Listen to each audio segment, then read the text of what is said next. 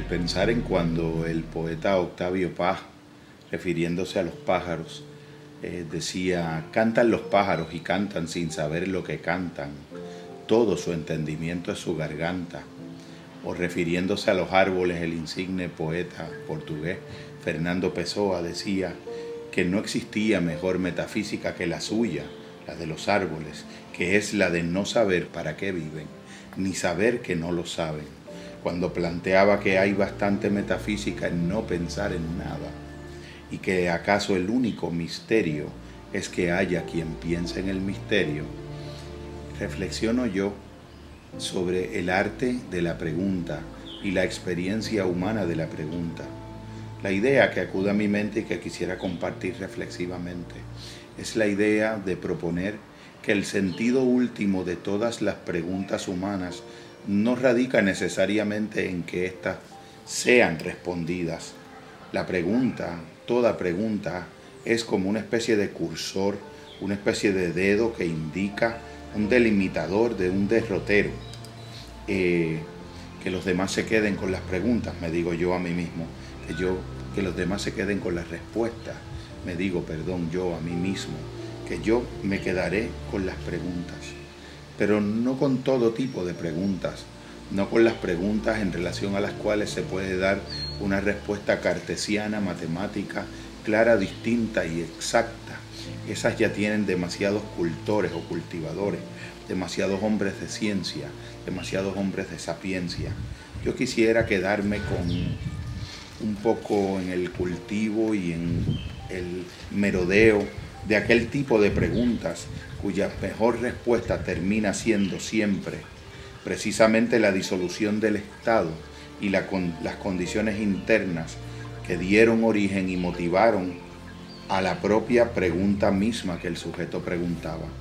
Uno por momentos se hace una pregunta y sale como en un largo viaje a intentar encontrar una respuesta. Y aún en los casos en los que lo encuentra, muchas veces se da con la eventualidad de que al, al, regresar el camino de regreso y de vuelta, con la respuesta a la pregunta, regresa a un lugar donde la pregunta ya ha cambiado, porque ya el de entonces no es el mismo.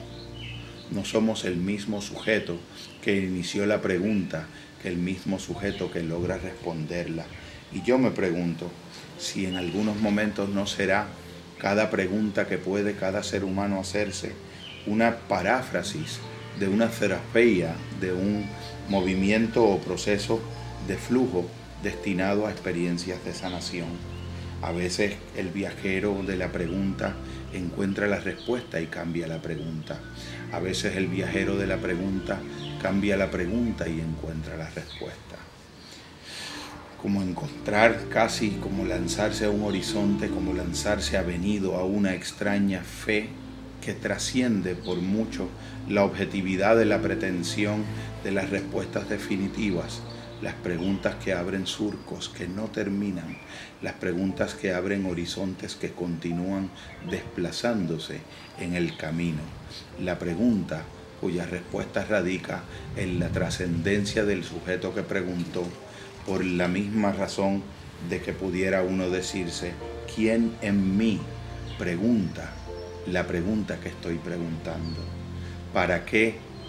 en ese mí de mí mismo se pregunta y se da origen a la inquietud que hace que la pregunta se realice? La exploración de las respuestas de las preguntas que no tienen respuestas son un viaje insondable hacia una experiencia del ser que trasciende la objetividad de los pensamientos dualistas, la objetividad de los pensamientos divididos, la objetividad de los pensamientos mecánicos y racionales de una matemática, del razonamiento,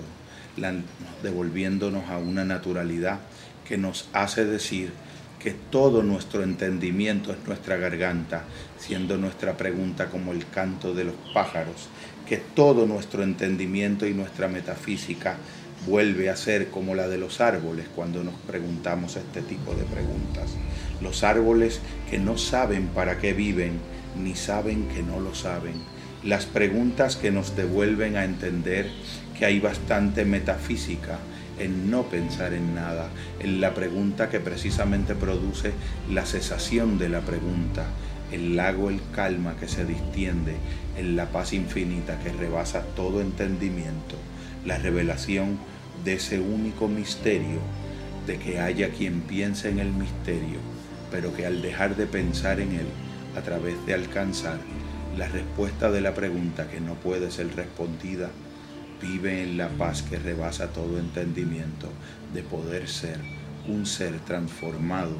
quien en mí realiza la pregunta que no tiene respuesta. Será la propia respuesta la disolución de ese yo mismo en el cual la pregunta deja de tener sentido porque ya soy un pájaro, porque ya soy un árbol, porque ya tengo bastante metafísica en no pensar en nada.